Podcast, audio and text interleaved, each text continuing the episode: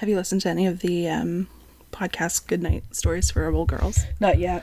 It's so good. It is so intensely produced, but it's like really, really good. It's more like a... Is it more like an audiobook than really a podcast? I assume so. I assume they're just reading the stories out of the book. Cool. But if that's the case, I apologize because those stories seem a little not age appropriate. They're not, the ones that I've read aren't bad. Some of the goddess ones, not age appropriate at all. I had to gloss over rape a lot. But what was the first one I listened to was the Frida Kahlo story, and it was interesting, and it reminded me of the bits and pieces of the movie that I remembered watching, but like not exactly age appropriate for small children. Some of the themes that get covered, so I was like, "Ooh, I don't know how I feel about that." The Billie Jean King one was awesome, though. Highly recommend. I mean, it got to the point where I was like, I am so full of feminist power that I could push my car to the office at this point.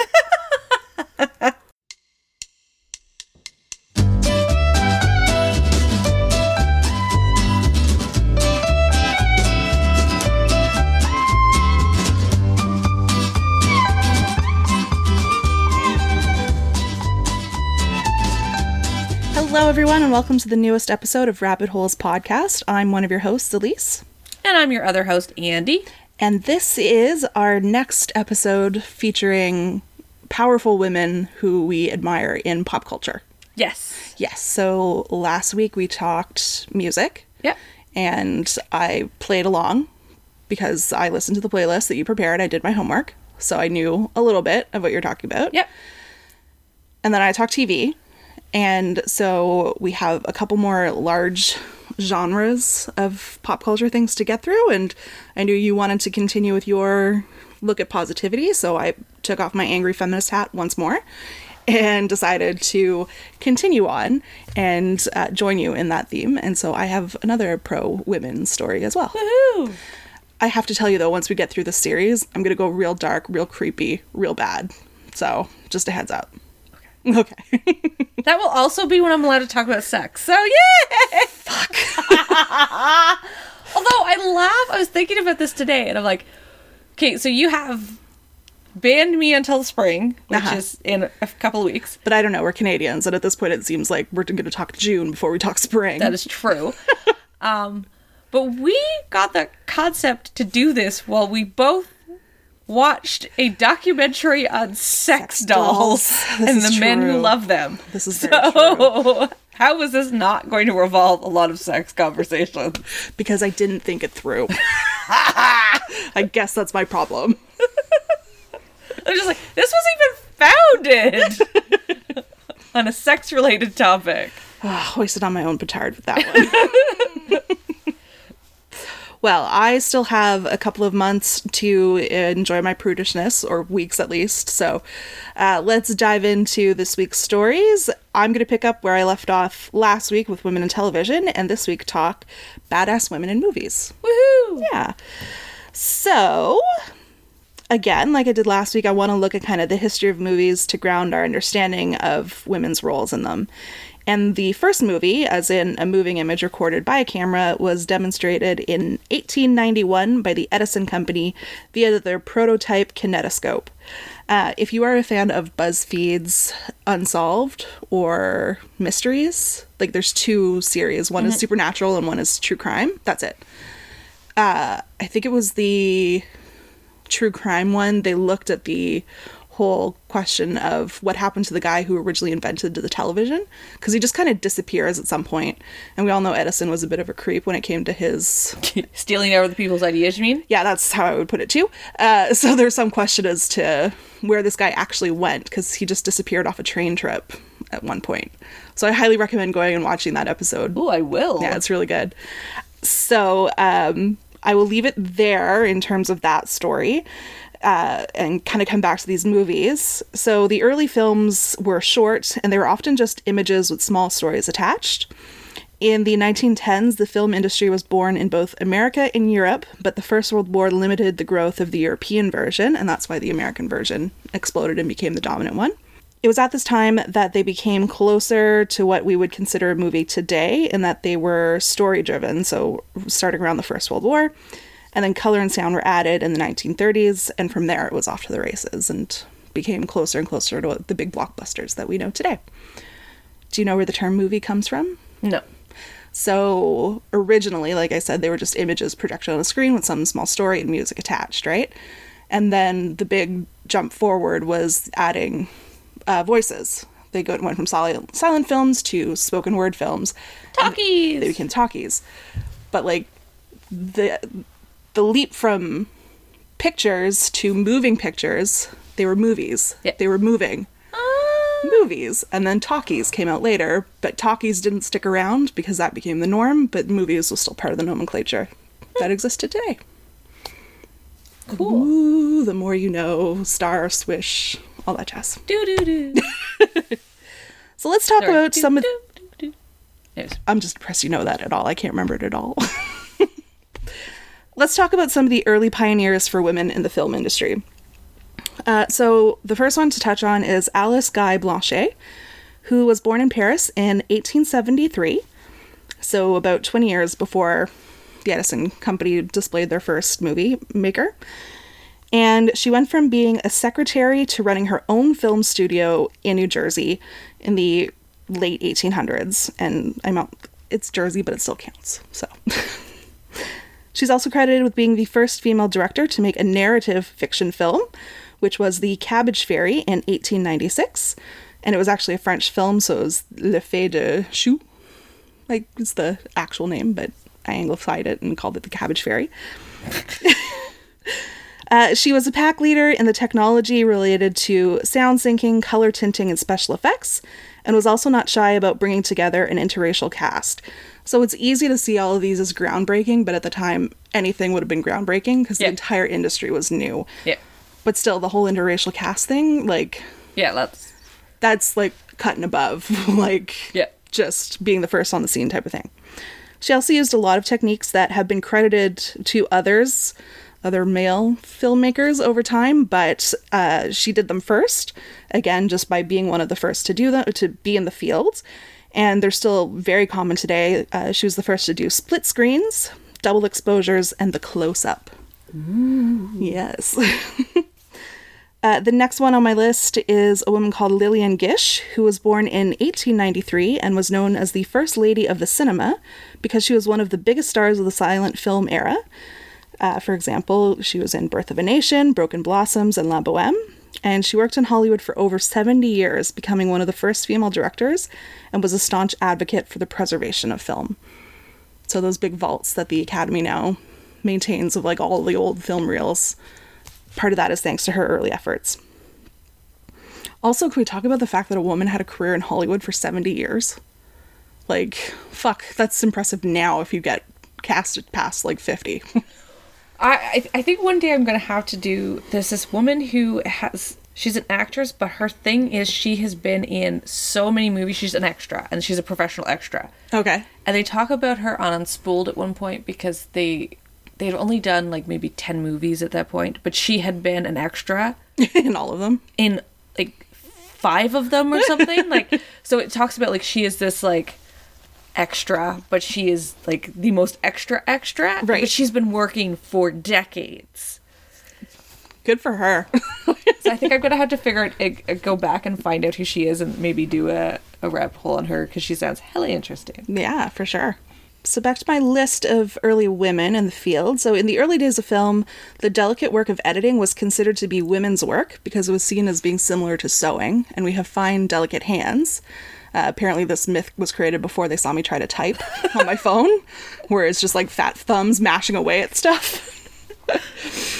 But women doing this work weren't being taken seriously or seen as important, even though it was because it was women's work, even though it was crucial to the process.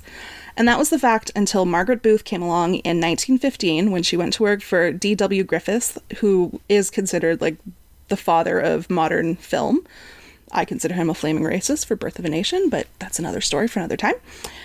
So she was working for Griffith as something called a patcher, which is putting together those pieces of the film. She worked her way up to being a cutter, which is the person to make the original cuts in the physical film. And then she eventually had worked with him for so long and was so good at her job that she was given complete control of his print production process. So everything from sourcing the film, to getting it into the camera, to getting it out of the camera, to getting it checked, to the editing, everything fell to her. It was for her that the official title film editor was created, and it stuck ever since. Before that, they were just splitters or patchers, and then she came along and got this fancy title. She was nominated for an Oscar for her work on the film Mutiny on the Bounty, which was her only nomination, and which was a fucking crime when you consider how much work she did in the industry. But she did get an honorary Oscar from the Academy in 1978 for her total body of work. Cool. Honorary Oscars are nice, but I think everyone wants the actual Oscar for the work that they did. Yeah. But Mutiny on the Bounty is a bomb-ass movie, old school. If you're looking for like an old Sunday afternoon movie to watch, that's a good one for that. Look, all these women so far, and the majority to come, have been white. Even today, we know that Hollywood is a boys' club, but it also happens to be a white boys' club. So I have to mention Marian Wong, who was a San Francisco-born Chinese American, who, in 1916, when she was 21, founded her own production company to create her one and only silent film, which is called The Curse of the Kong Guan, when Far East mingles with the West. The goal of the work was to show what Chinese culture was to an American audience in order to dispel a lot of stereotypes that were common at the time, especially in San Francisco. It was a short film, but it featured an all-Chinese cast and crew. And while the media was fascinated with her as a person for doing this, and she was also a very flamboyant person, so she got a lot of press, she couldn't get anyone to act as a distribution company for the film, and she couldn't get it played herself. A lot of the theater owners didn't think it would attract an audience, so it wasn't a financially viable reason, so they wouldn't play it. While historians knew that the film had existed, it was thought lost until 2005 when two of its reels were found in the basement of the Chinese American Historical Society in San Francisco. The Academy Film Archives have since restored those reels, and the film is listed on the National Film Registry for its history of representation in American cinema, and I believe you can find clips of it online as well. Cool. So that is an awesome little story, and way to go, Marian, for doing that for us. We also have to talk about Dorothy Arzner. She started as a typist at Paramount Pictures in 1919, but by 1927 she had directed her first of 20 films for the studio, and that was a film called Fashions for Women. She was one of the first female directors, the first woman to join the Directors Guild of America. She invented the boom mic, which, favorite game of mine when watching bad movies is try to spot the idiot sound person who drops the boom mic into the shot. And she invented it so as to not just distract one of her actresses, whom the article I was reading described as nervous and flighty. So I guess she would be afraid of a cock-like thing coming into her face. I don't know. Maybe she was just dumb and was like, "Oh, butterfly." That too. Could be that. So what Dorothy did was she hung a mic off of a fishing pole above the woman's head and dropped it low enough to get to her to pick her up without distracting this poor, dumb, I'm assuming blonde, and I say that as blonde people, so calm the fuck down. Yeah. So she invented this ubiquitous tool of the movie industry now. Arzner was also a mentor to Francis Ford Coppola. Her films were often very feminist in nature, and they were by women and for women. And she was the first director to have her heroine break through the fourth wall and turn to the camera and address the audience. So, interesting, groundbreaking director was Dorothy Arzner. When you think of Indian actresses these days, you can't help but think about Bollywood. But one of the biggest female stars from the Indian movie industry actually started out as a silent film actress from the 1910s, 1920s, and that was Fatma Begum. While she started off as an actress, she went on to found her own production company, was the first female director in India, and was the mother of two daughters who also went into acting. And the first movie she directed, which I can read in my head but not out loud, so I thought I would be okay when I wrote these notes, Bulbul-e-Paristan, starred those daughters. And what makes it so unique is that it pioneered the big-budget fantasy epic genre. So it was set in like a fairyland, and she had big set pieces and large casts, and it had a very epic feel to it. So fuck you, Michael Bay. An Indian woman got there first. Well, I guess not Michael Bay. Who am I thinking of? I don't know. Michael Bay just blows shit up. True. Peter Jackson. Peter Jackson didn't get there first. It was an Indian woman. I was going to say, Michael Bay does big epics. Not fantasy genre, but... He's Transformers. It looked like an epic from the commercial I saw, because I wasn't going to spend money to see it. Oh, God, no. But I was thinking... None of them got there first. Like, I was more thinking, Wizard of Oz. Oh, yeah. Good point. Yes. That big fantasy epic. Very colorful at a time when that was a bit of a shock to the senses. Yeah. Good point. Yeah. After Fatma from the 1910s, 1920s, the next on my list is a woman named Frances Marin, who in 1930 became the first woman to win an Oscar for Best Screenplay for her film The Big House. And she followed that up in 1932 with another Oscar for Best Story for The Champ. She was the highest paid screenwriter, regardless of gender, throughout most of the 1920s and 30s. So think of that. During the market crash and the Depression, a woman was the top earning screenwriter at the time. Get it, girl? And all told, she's credited with writing more than 300 scripts. Jesus. I'm assuming they're not porn, because that's a career and not a week. But 300 scripts is a lot. In the 1950s, young women of color had Dorothy Dandridge to look up to. She was a bit player for the start of her career and was in a lot of movies before landing her big break in Carmen Jones. She was so good that she was the first African-American woman to be nominated for the Best Actress Oscar. As we all know, Oscar's so white, there's a large length of time between that and the next one that came along. So, remember Margaret Booth, who got the title film editor and was the first one? One of the women who picked up her mantle after her was Verna Fields, and she was the editor on Jaws. She and Spielberg had a very different approach to having Bruce on camera, and Bruce is the name of the big mechanical shark. So Spielberg was so in love with this thing that he wanted the camera on it as much as possible, as long as possible, because he just loved Bruce, and Bruce was the shit. Verna, on the other hand, had a very different approach. So because she was the editor... As soon as she got onto the cutting room, she found that cutting away early would ratchet up the terror in the film and keep the audiences positive that Bruce was real. And the way Spielberg was so focused on it, at a certain point, you go, oh, I see the wires. This is a fake shark. Let's get rid of that. So the whole feel and terror of Jaws is really down to Verna's editing style of not following what Spielberg wanted and of cutting away sooner in order to ratchet up the terror and the feel of the film. So all you Jaws fans out there have Verna to thank for staying out of the water. Oozan Palsy was the first black female director to have one of her films produced by one of the major Hollywood studios, which is MGM. In addition, she is the only woman to have directed Marlon Brando, which she did in 1989, and was the first black person to direct an actor to an Oscar nomination. So in the 80s, she did all these firsts. Cool. Now some names that'll sound more familiar, even if you're not a massive movie buff. First one is Penny Marshall. She was the first female director to have a film gross more than $100,000 at the domestic box office. And can you guess what movie that was for? League of Their Own? Big. Oh, okay. Yeah. 1988. $100,000 was a big deal. What did the last Avengers movie break? Oh, a billion? Billion? But you also got to look at the inflation thing. Yes. There's a calculator. Yes. But yeah, still. That's even with inflation from 88 to 2019, I think we're talking a larger industry than it ever was before.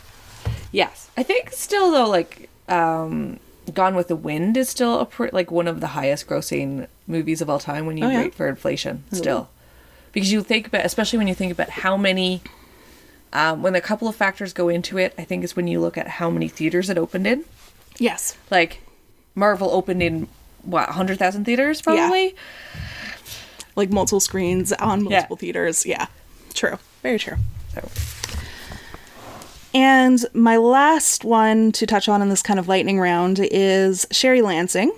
She has a lot of firsts to her name. She was the first female head of a Hollywood studio, which was 20th Century Fox, the first female CEO of Paramount Pictures, and the first female movie studio head to get a star on the Hollywood Walk of Fame. She's still active. But I want to talk about one of my favorite women currently working in the movie industry, and that's Kathryn Bigelow. Do you know much about her? Not overly. Okay.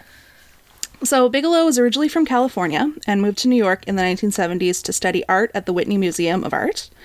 She recognized that the painting she was doing there had a very limited reach, so she switched her focus to film. And in the late 70s, she made her first short film called The Setup, which explored topics of violence that carried through the rest of her career.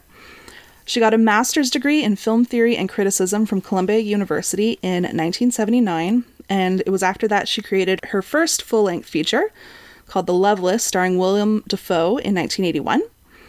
Her early films include such cult hits as Blue Steel, starring Jamie Lee Curtis, and Point Break, which, if you are a fan of Hot Fuzz, you know about Point Break, and that's really the only way I know about Point Break. Oh, I've watched Point Break a number of times. Oh, yeah? Sadly, yes. I think I, quote-unquote, watched it at a drive-thru with my parents for a double feature of Independence Day and Point Break, and Independence Day played first, and I was like 8 or 9, so I fell asleep, and just woke up at some really scary, violent moments of Point Break, and I was just like, not for me. Yeah. I remember Point Break. I've seen Point Break a fair number of times, probably. Just, like, TV, though, on TV. I don't think I've ever actually, like... Paid to have the pleasure? Yeah. Neither of those films, Blue Steel or Point Break, were very well received by the critics, but they both had dynamic action sequences and intense violence in them, again, common throughout her career. During the 90s, she worked on several television shows as either a writer or producer, but she returned to movies in 2000s, and this is where I kind of... catch up with her career. So her first critical and audience hit was 2009's The Hurt Locker, which follows the story of an American bomb tech in Iraq during the war. In this vehicle, her visual style and willingness to embrace violence were very well placed, so much so that the film won the BAFTAs that year for Best Director and Best Film, and Bigelow won the Oscar for Best Director, beating out her ex-husband, James Cameron, for the honor. And she was the first woman to win the Oscar for being a director. When Barbra Streisand announced that she was the winner, which, fucking weird, why would Barbra Streisand be announcing a directing award? But whatevs. So when Barbra Streisand announced she was the winner, she opened the envelope and before saying her name, muttered, "It's about time." Probably that's why. Yeah. In the press scrum afterwards, Bigelow said, and quote, "I hope I'm the first of many, but I'm ever grateful if I can inspire some young, intrepid, tenacious male or female filmmakers and have them feel that the impossible is possible and never give up on your dream." She also agreed with Streisand that 82 years was an incomprehensibly long time for the Academy to go without recognizing a woman as Best Director. So she followed up The Hurt Locker with Zero Dark 30 in 2012, and again, it set around American involvement in the Middle East with undercurrents of violence throughout. Fun fact, some guy thought that was a good movie to take me on for a first date. Which one? Zero Dark 30? Yeah. I was like, which one? You mean the guy or the movie? Zero Dark 30. Sorry. Which movie? Yeah, Zero Dark 30. It's real romantic. What can I say? Those opening scenes of waterboarding were setting the mood. Wow. Ladies, this is why I'm perma-single. Good Lord, that's right up there with taking the first date to a church so you can sing a song that you wrote for them. Yowzers. That was not me, by the way. No, I think I know who that was. So, for Bigelow, Zero Dark 30, she was nominated for a Golden Globe for the project. Now, in reality, her movies just really aren't my cup of tea. I'm not big on the violence. I appreciate The Hurt Locker and the Zero Dark 30. I really liked Hurt Locker. I couldn't get into Zero Dark 30. Yeah, because it's really political and it's got some pacing issues, I think, at certain points. But yeah, to me, still the stories are what keeps me watching films like that because the violence isn't my thing. And I never really paid attention to Bigelow and her story until that Oscar win for the Hurt Locker, and what caught my attention was the drama that surrounded that win. So that year, Bigelow was up against her ex-husband, James Cameron, and his flick, Avatar. Oh. Yeah. Bigelow and Cameron were married in 1989, but they only lasted 2 years because while filming Terminator 2, Cameron started an affair with the film's female lead, Linda Hamilton, and Bigelow dumped his ass very quickly and very finally. In the divorce settlement, Bigelow got the marital home, the cost of her legal fees, and a small, to them, cash settlement of less than $500,000. She also gave away all rights to any profit off of Terminator 2. So, in essence, she got nothing in the divorce. The scrum in Hollywood at the time was that she lost that divorce because she got so little. And when you compare that to the fact that when Cameron and Linda Hamilton divorced, because they married after their affair, she walked away with a $30 million settlement at the time. So comparatively, Bigelow got nothing. And I honest to God think she just wanted to be out and away from him and didn't feel the need to be supported by any man, so couldn't give a fuck about what kind of money she was going to get off of it, which is why I love her so much. It was a real fuck you to him, and I love that. He also wasn't worth quite as much money as when his second divorce happened. Terminator 2, yeah, it was pre-Titanic, but it was post The Abyss. Yes, but still pre-Titanic. Like, Titanic is where he... made that leap. Well, because before that, he was known as being able to do Terminator and The Abyss, like these action. Mm-hmm. When he did Titanic at this grand scale, it went over way over budget. Yeah. But this sort of romantic, grand, epic. Oh, I paid to see that in theaters at least 4 times. That I remember. Exactly. Yeah. But that was not who James Cameron was. Right. James Cameron up until that point was Michael Bay. Light. Not light. He was actually a much better filmmaker. Yeah. But that sort of idea. And then he just went in with the Titanic, and all of a sudden it's like, well, that made him a Titanic load of money. Yeah. An iceberg amount of money, if you will. But before, so the money that she got, Hamilton got, he was post-Titanic money. So much more at that point. But Terminator 2 did very well in terms of box office, and the fact that she gave up rights to profit makes me think that she was... just really, wanted out. That too, but she was involved as more than just the wife of the person who was doing it, so she was probably executive producing or something like that. So she could have walked away with a nice chunk of change to just get the house and the legal fees and a small cash payout. That's a real fuck you, keep your money, I'd rather just never see your face again move, which... I appreciate. So regardless of the hows and whys, they did maintain an amicable relationship after the divorce, although Hollywood agreed that she, quote unquote, lost that divorce. That said, she then won the Oscar. And people that know Cameron know that petty ass. He's petty, and it rankled him to no end. He was asked before the ceremony if he thought she should win and how he would feel if she won. And he said, well, it's a great movie, but I think Avatar should win to honor all the people who worked and developed so many new technologies around it. But at the end of the day, it's about storytelling. And Blue Cats versus the story that Bigelow tells through The Hurt Locker, it's apples and oranges, right? Avatar was... I personally didn't even like Avatar that much, but... I didn't even bother seeing it. I read that. It was kind of cool, but I heard the premise, and I was like, this feels like it's more about the look than the story behind it. And if I want that, I'll watch Shrek. Unlike Titanic, which was a story, and it was all the little stories that made Titanic great. Mm-hmm. It's not just the Rose and Jack. It was the shot of the mom comforting her kids as the water came in the room, which was I was crying. The first time I saw that in theaters, I was full on ugly Kim Kardashian. It had nothing to do with Jack dying. Right. It was all those pieces, because that mom was saying, reciting one of my favorite poems growing up as a kid, and the older couple cuddling each other in the bed because they were in Syria, couldn't get out, and the water's just rising up, and that was, even now I'm like, you need a minute. I almost do. But that aspect of storytelling, was totally lost in Avatar. Yeah, I felt you can't do that with Blue Cats. It's the human story that you're responding to in the Titanic one-shot scenes type of thing, and blue cats swinging from their tails off of trees, sorry, that's not going to pull at your heartstrings in the same way. So while he did seem okay with her win, there's a really famous photo of him pretending to choke her out afterwards that went viral, and to me, there's always a little bit of truth in every joke.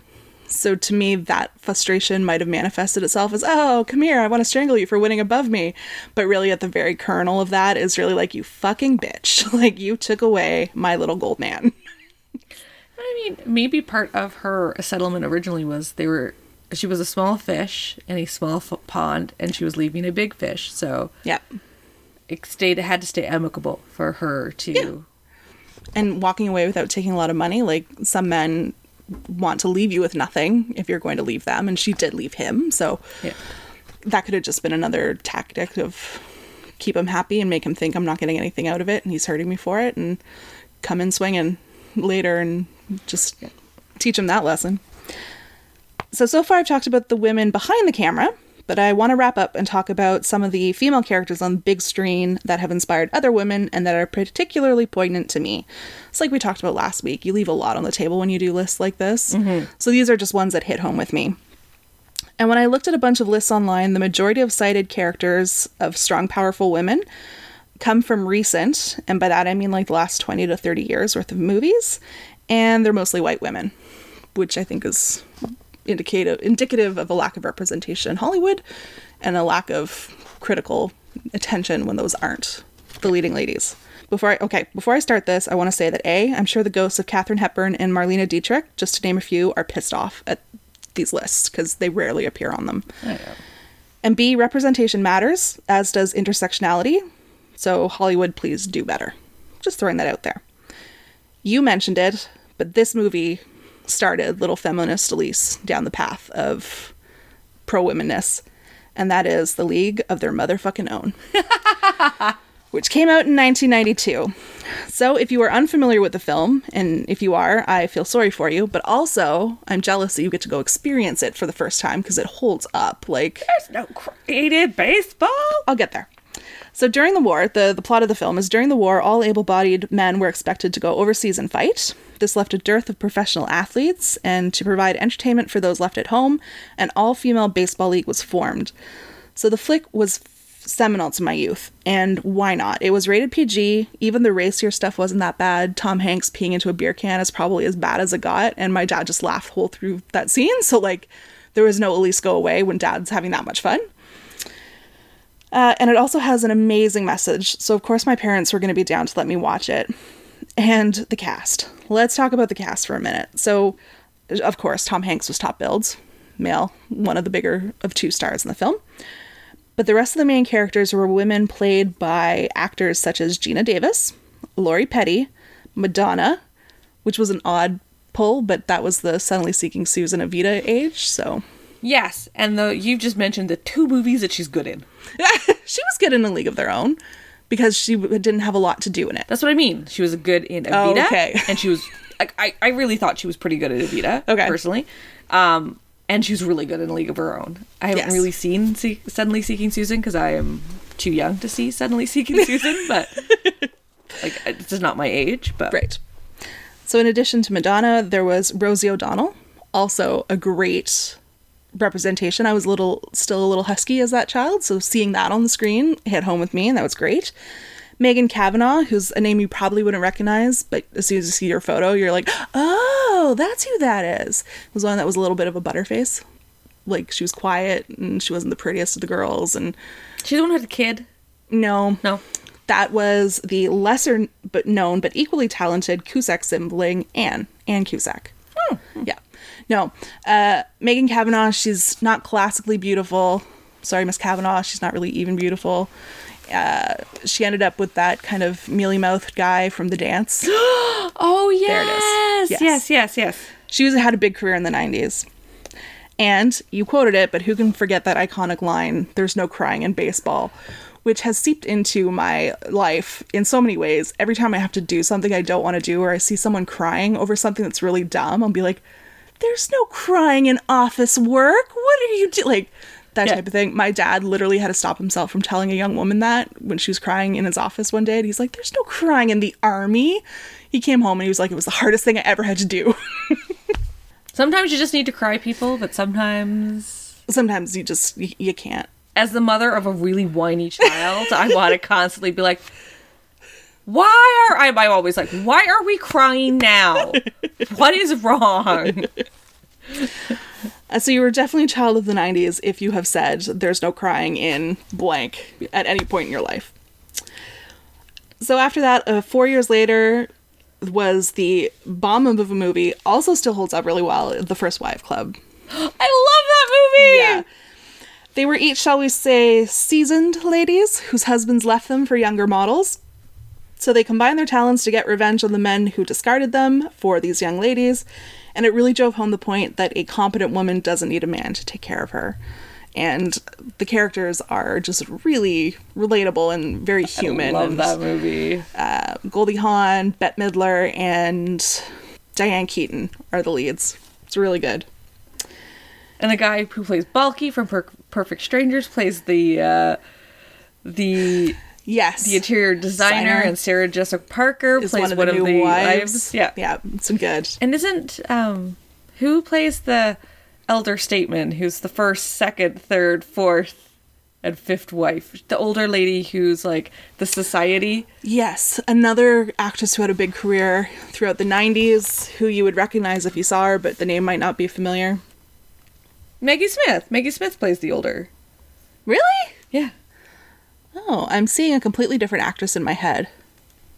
But I'll buy it. Maggie Smith can be in anything. Gwilla Goldberg, a wealthy New York City social leader who helps the First Wife Club along with her schemes because she was once a first wife, as well as a second, third, and fourth wife. Maggie Smith is awesome. Next on my list of powerful women who influenced me is Erin Brockovich from the 2000 movie of that name. In the film, she's a single mother who helped expose corporate negligence that impacted the health of hundreds of people, causing various forms of cancer and other illness, and it was based on a true story. Julia Roberts portrayed Brockovich as a no-nonsense mother just looking to support her kids, who stumbles across what could be called the humanitarian crisis, and pours herself into fixing it and getting justice for those impacted. And no surprise that Roberts won an Oscar for her role in the film. Well deserved. They're boobs, Ed. Yeah, the classic line that still all women will repeat. One of these is could be seen as a little odd, and that's Elle Woods from Legally Blonde. But when you think about it, it really makes sense, because she channeled her heartbreak and embarrassment into being a kick-ass lawyer. She proved that as long as you had a good heart, it didn't matter what you looked like on the outside, and the story is, if you're a good person, you win at the end of the day. So a lot of people, I think, dismiss the film and the character as pink and bubbly and having a Tinkerbell sized chihuahua. I've never seen Legally Blonde. I'm sorry, what? I've never seen Legally Blonde. I'm sorry. I refuse to accept this reality. So what year did it come out? 2001. So I would have been 21 at the time. So that's not an excuse, Andy. You say that like it's an excuse. It's really not. I think it's on Netflix, so I know what we're doing after we're done recording this. All right. It's good. Luke Wilson. Can I be high while I watch it? Sure. Okay. Can I? Yes. I'll sit there texting you, I'm sure. At least I know I won't get vagina shots. You never know. It wasn't mine. Like Allie reminded me to say, it was not a picture of mine. No. Next on my list is Merida from Brave, the 2012 cartoon. Yes. I think if you have children and you're going to get stuck watching a cartoon on loop like you do with Frozen or Marina. I've tried. Just tell them the other ones are broken, so it's got to be Brave. It's got to be Brave. Moana is actually not bad. It's great, but I'm sure if you watch anything 50 times, it makes you want to like put your TV through a wall. Although I gotta say, I finally watched the end of Moana this week, and I was almost in tears. Yeah, it's got a good ending. Yeah. Powerful message. Yeah. But Merida from Brave really hit home with me because I was babysitting my cousin's 3 kids who are all boys. And I was like, shut up and watch it. It's a girl. Got real intense because I was really into it. So a young princess. Sure, go make your own food. Yeah. Oven, I don't care. Merida is a young princess of Scotland who doesn't want to live the prescribed life of being the wife to someone, and that's what her gender and station is expected to live. So she uses her skills and bravery to forge her own path, and like I said, should be mandatory viewing on repeat for children, regardless of gender, and adults too, to be honest. It is actually really good. It's a really good movie.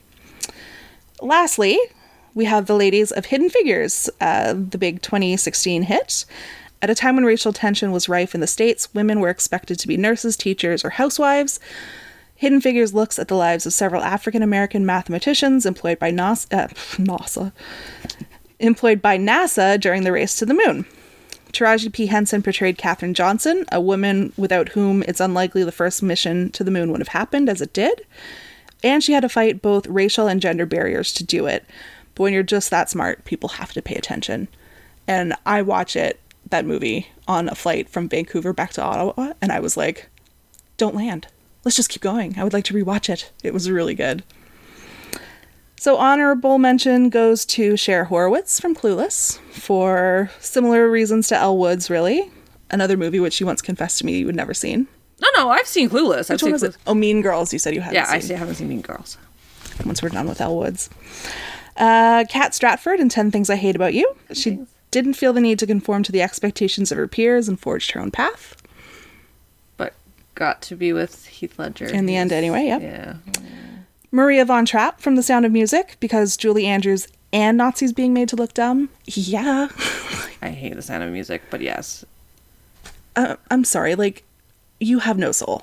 I know. How have we gone this long in our friendship with these revelations coming out now? I know. I love musicals, but I cannot deal with Sound of Music. Oh, boy. And lastly, of course, Miss Hermione Granger from the Harry Potter films, who proves that girls can be the smartest person in a room, and everyone just has to adjust to that fact. So, and she can land a mean right punch when needed to. Right in that dick face's nose, yes. So that is my tour through women in film, the early ones, the ones behind the camera, and the characters that inspire us women today. Very good. Yeah, positivity. So, again, we're doing women. So I'm doing women playwrights. I was going to do authors and playwrights together, but then I just decided to do playwrights. I have a confession to make. This is going to be very much like the whole music thing, because I know you're big on the Tonys and the plays. And so I will listen and I will engage in these conversations with you like, oh my God, really? That's so interesting. Most of these become movies.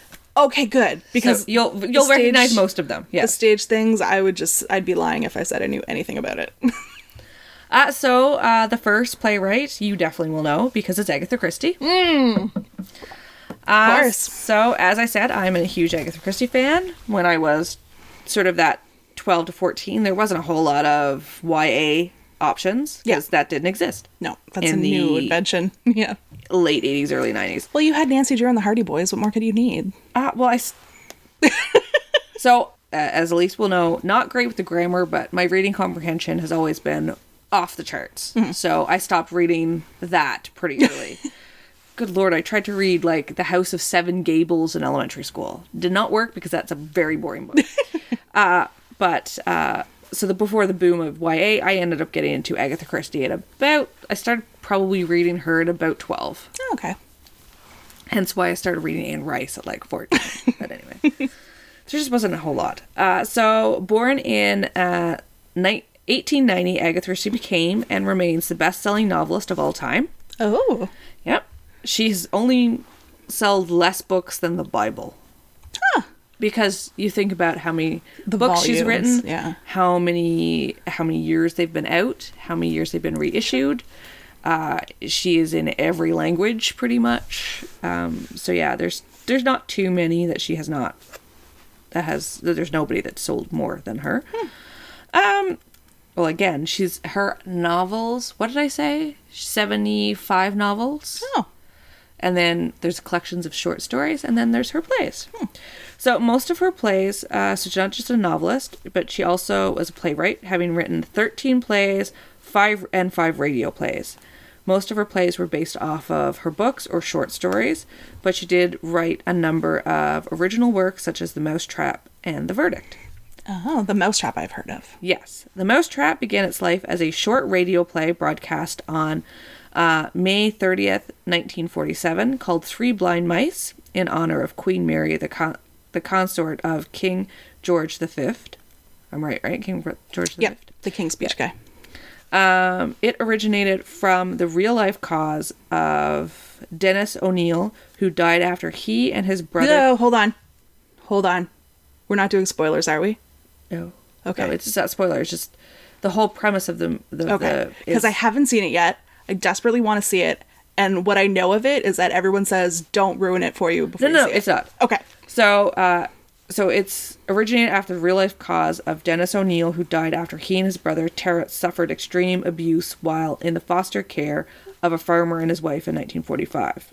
Well, this is not as delightful as I had always assumed it was. So that's sort of the premise, the underlying story, backstory of why the the why Mouse Trap takes place. Like the happenings of the Mouse Trap are all after this event. So this is the event that sort of underlies everybody.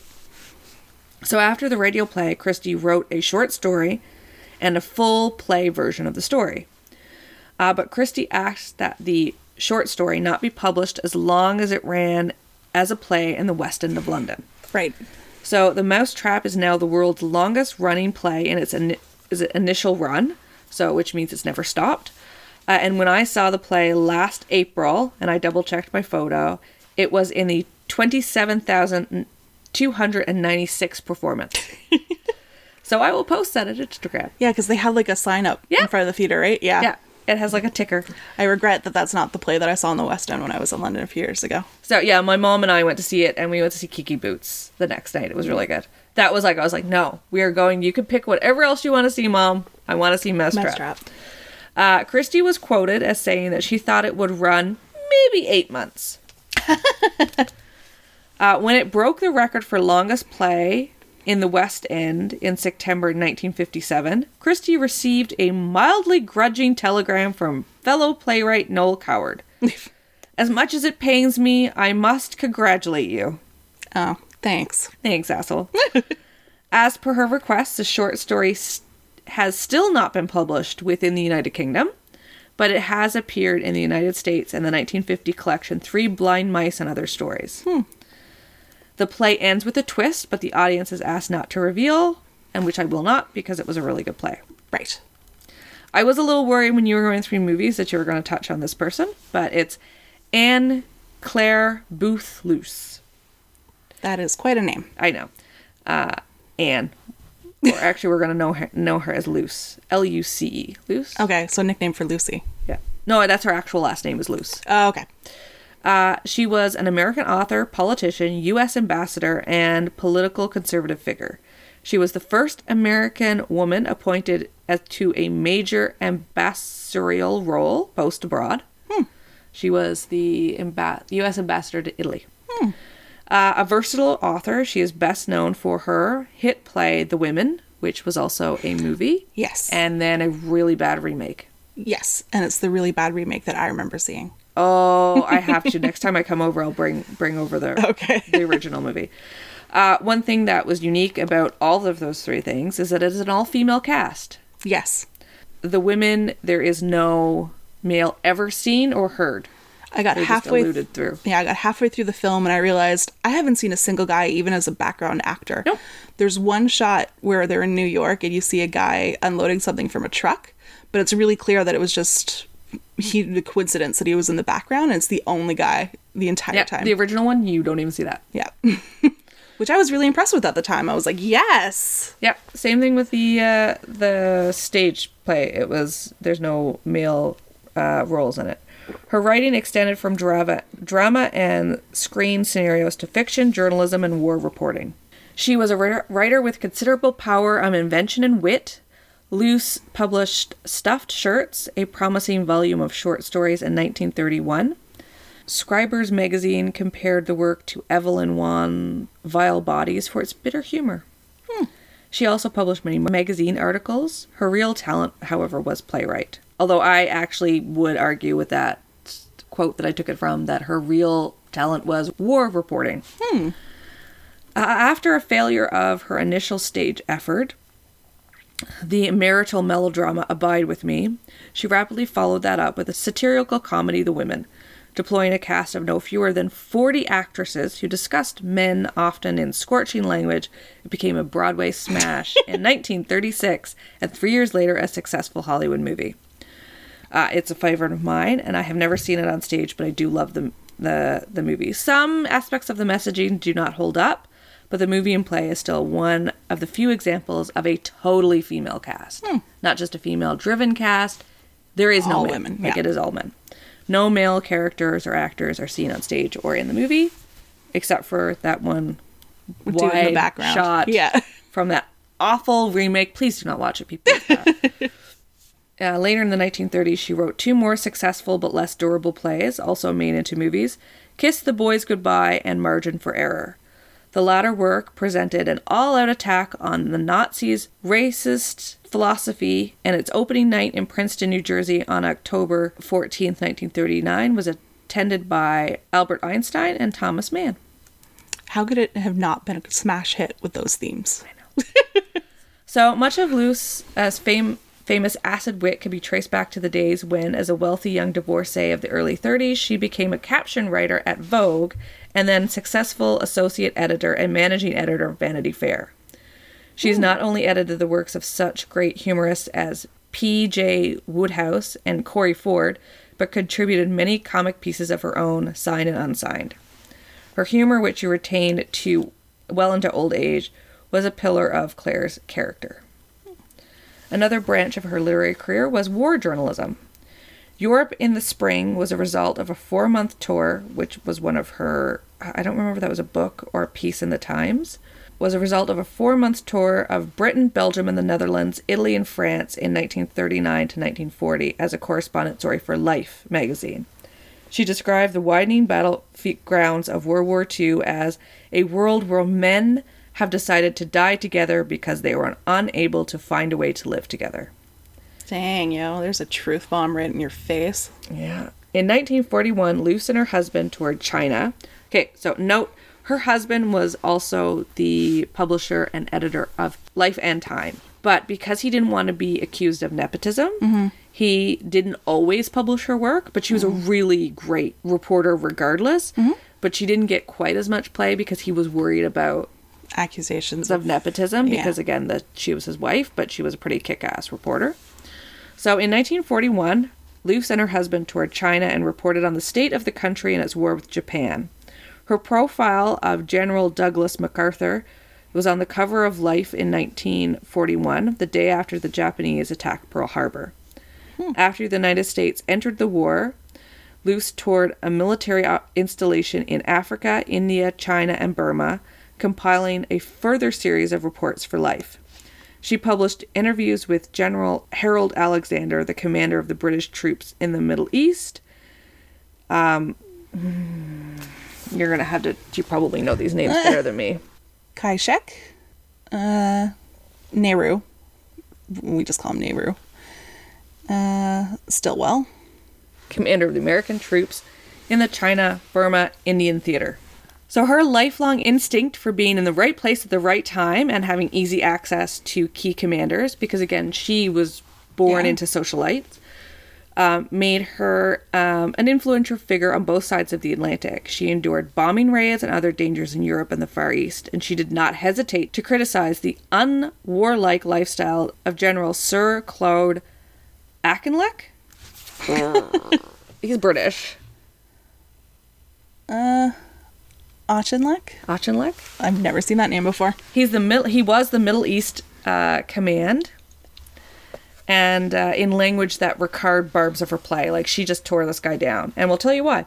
So in one draft article for Life, in which she noted that he lived far from Egypt, the Egyptian front, in a houseboat, and outlined the overall lack of preparedness in Libya, was discovered by British customs. It caused such a fuss, they put her under house arrest. Yikes. But, coincidentally or not, he, that general, was fired a few months later by Winston Churchill, who happened to also be a friend of hers. Yeah. So she actually also said, called the RF pilots, the RFAs, flying fairies. Oh, shit. Yeah. She's making friends everywhere, isn't she? But she was friends with Churchill, and a few months later, he ended up firing. She was only in house arrest because she was going through Trinidad. They put her in house arrest in Trinidad. Because there's places to be under house arrest. Yeah, because of this really horrible article that she was writing. Her varied experiences in all major war theaters qualified her for a seat the following year at the House Military Affairs Committee after she was elected to the United States House of Representatives in 1942. She's a really interesting figure, and I really strongly recommend people to go down the rabbit hole of hers because she... Wow. She sounds like she lived a life and a half. She did, and she was... Roosevelt took a kind of a dislike to her. That's always a sign that you're doing something right. And so he started saying some bad stuff about her. Right. And then she shot back with, he lied us into war because he was not brave enough to lead us into war. Dang, yo, she's dropping these truth bombs everywhere. She's really interesting. You should definitely crawl down that rabbit hole because she's a pretty cool lady. I think I'm going to kick the door down and go down that rabbit hole. Yeah.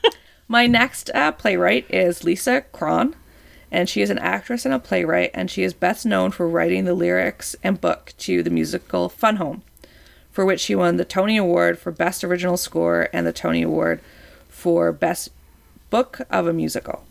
And actually, Fun Home was also awarded the Tony Award for Best Musical in 2015 and the 2014 Obie Award for Writing for Musical Theater. She also has two other major works, which were fully her own works, which was 2.5-minute Ride, which blends a trip she took with her father, Walter, to Auschwitz, the scene of his parents' extermination by the Nazis, and her family's annual trip to an amusement park in Ohio. Sounds like National Lampoon's. But with Auschwitz. Yeah. So Cron says in the introduction to her play, humor and horror are juxtaposed, and you might not know for a second whether you were at Auschwitz or at the amusement park. The show does not tell you whether to laugh and when to be solemn. The response is up to you. Yikes. The play recounts her father's remarkable experiences. When my father heard that his parents had been sent to Auschwitz, he immediately tried to order a ham sandwich to distance himself from Judaism. Oh, but he couldn't. He said to the waitress, tuna fish. Cron also reflected on looking at a poem on an exhibit during her trip to Auschwitz. I read the words that have undone me. People burn here. And one of the most memorable scenes in the play is when her father tells her about the death of her grandparents at Auschwitz. I don't think I accepted it until a few years ago in Lansing. It was winter and it was so cold and I was shivering. And I realized that this would only happen to them once. When they were old and they stood outside, lined up in the cold, and they were no use to anyone. And they were killed. Way to bring down the room, Andy. I know. Jeez. Her other autobiographical work, Well, explores her mother's Anne's experience with social activism and illness. The play uses physical illness as a metaphor for social illnesses, such as racism. Her description of Well is a multi-character theatrical exploration of issues of health and illness, both individually and in the community. So, Fun Home is probably her most notable work. I have not seen it, but I do have the cast recording on my phone, and I quite like it. It's her first musical and the first work based on an existing work by another artist. It's based on Aaron Bechamel's acclaimed graphic novel memoir Fun Home, which serves as the basis for the musical. Cron wrote the book and the lyrics, and Tony-nominated composer Janine Thorso wrote the score. And it looks at the experiences of cartoonist Bechamel growing up in the small town of Pennsylvania as a not-yet-out lesbian daughter of a closeted gay man. Oh, boy.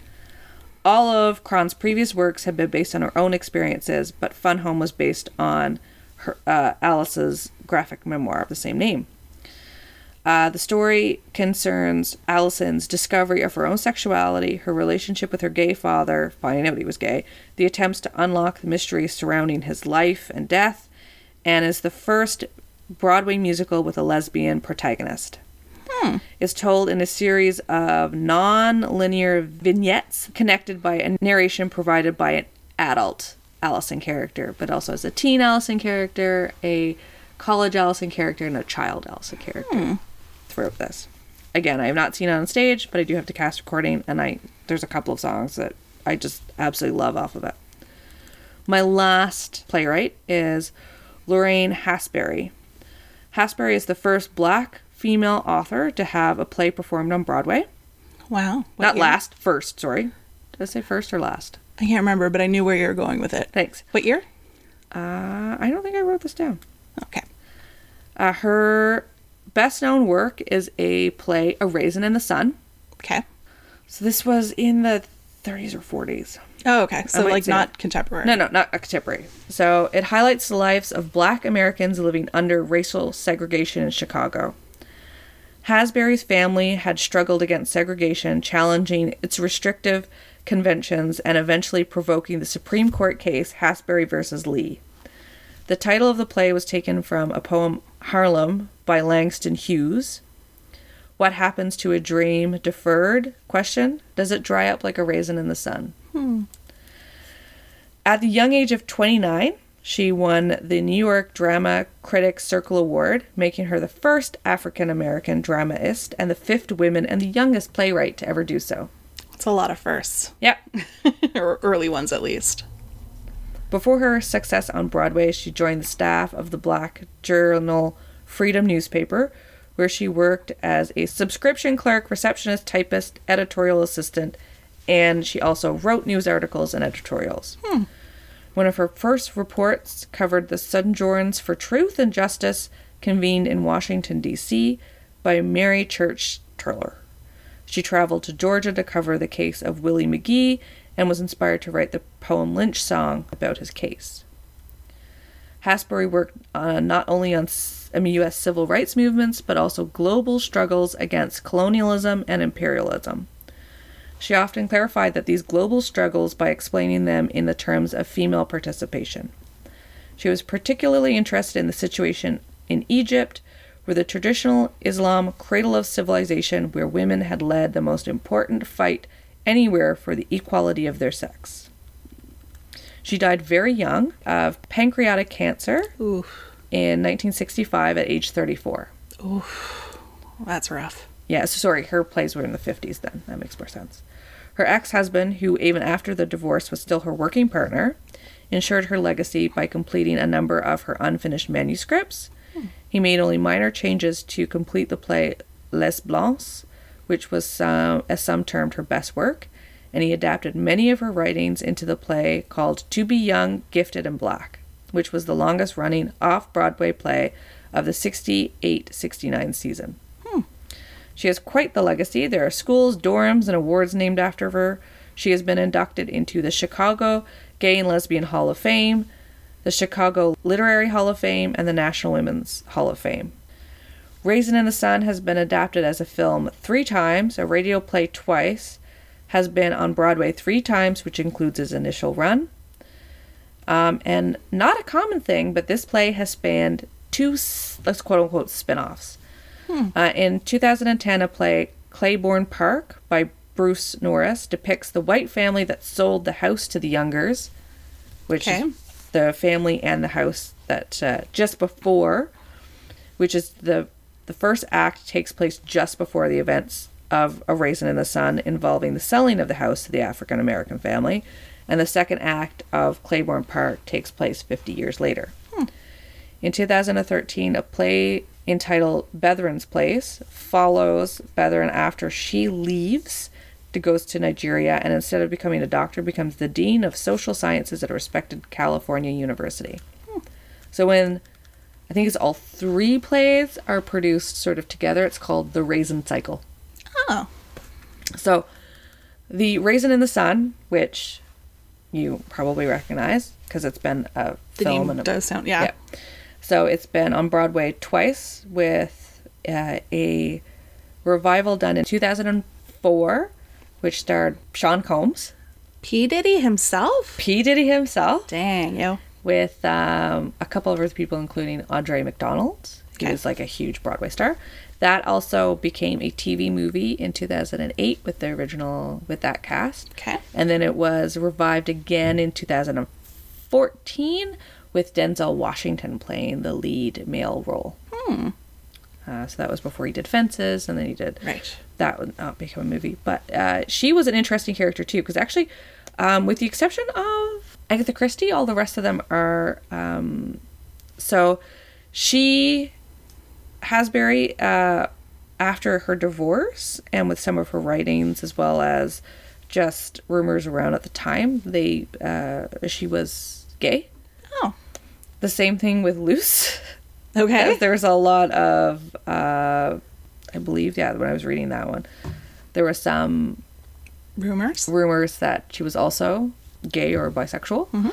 So, with the exception of Agatha Christie, all the rest of my playwrights were probably gay women. There you go. I mean, it's a rich soil to plant the artistic seeds in. Yeah, well, I mean, you're dealing with that, so I mean, theater has always been a safe space for gay and lesbians. Like, if you, especially if you even, God, the Tony Awards when Neil Patrick Harris was hosting them was so good. There was one year that his opening number was called Broadway Just Isn't for Gays and Jews Anymore. I remember that, yeah. That was so good. But always been somewhere where people can flourish. Find a home, so, yeah. Yeah. Because Lisa Kwan is, she and her partner is also a award-winning playwright. I just didn't get to her. But nice. Yeah, so these were pretty kick-ass women who did a lot of really kick-ass stuff. Yeah. I mean, there's absolutely no excuse that no women can't achieve all of this as well. Oh, yeah. Like, and I mean, all these plays are really good. I love the women. It doesn't hold up as much, some of the content of it. Right. Some of it still does. Like, yeah. Yeah. Yeah. All right. Well, we hope you enjoyed this tour through the positive world that is women in culture. There's one more week left in Women's History Month, so we're going to come back next week with yet another pro-women high positivity rate. Mine doesn't actually talk about women, though. Oh, I thought you were going to do the authors. I was, and then I got down a different rabbit hole, and yeah. Ooh, I can't wait.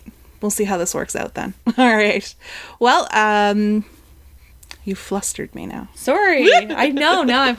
So if you want to reach us, you can find us on our website at www.rabbitholespodcast.com. Yes. On there, you see our merch tab where you can see some of our lovely merch. I'm going to hopefully get off my ass and in the next couple of months do up some nobody wants to be paying for their boobs while they're in a nursing home sort of nice some stuff, because Elise said she wanted a t-shirt with that on it. I really want that as a t-shirt, and I'm gonna make that happen. Yes, Casual Friday is gonna get a whole lot more fun at the office. You can also find our support tab, and you can see our Patreon. You can see our different levels. We'd love to get some support, as one of our goals is to helpfully offset some of the cost of our SoundCloud account. Yes. So if you like what you hear and you want to hear some of our really fun outtakes and the little tirades we go down, which are sometimes quite funny. Yes. Well, a lot of the times they're quite funny. You can sign up as a patron, and then we'll give you access to our secret sections, and you can hear some of these fun things that we say. Yes. Sometimes we go off on tangents that don't quite fit the flow of the show, so I cut them out and I make them into bonus clips, and I think we're up to like 20 some odd bonus clips. Yeah. And some of them, like, if you noticed last week's episode, the closing music played and then there was still like 5 or 6 minutes, it's because there was one that I didn't want to lose. I wanted everyone to hear it, so I tacked it in there, and just to give you an idea of what you get when you get the bonus clips. There's some of the funny stuff that just doesn't quite fit the flow of the show. Because we'll go, oh my God! And then... Yeah. Yeah. So if you want to reach us on social media, we have our Twitter set up at... the account is at Rabbit Holes Pod.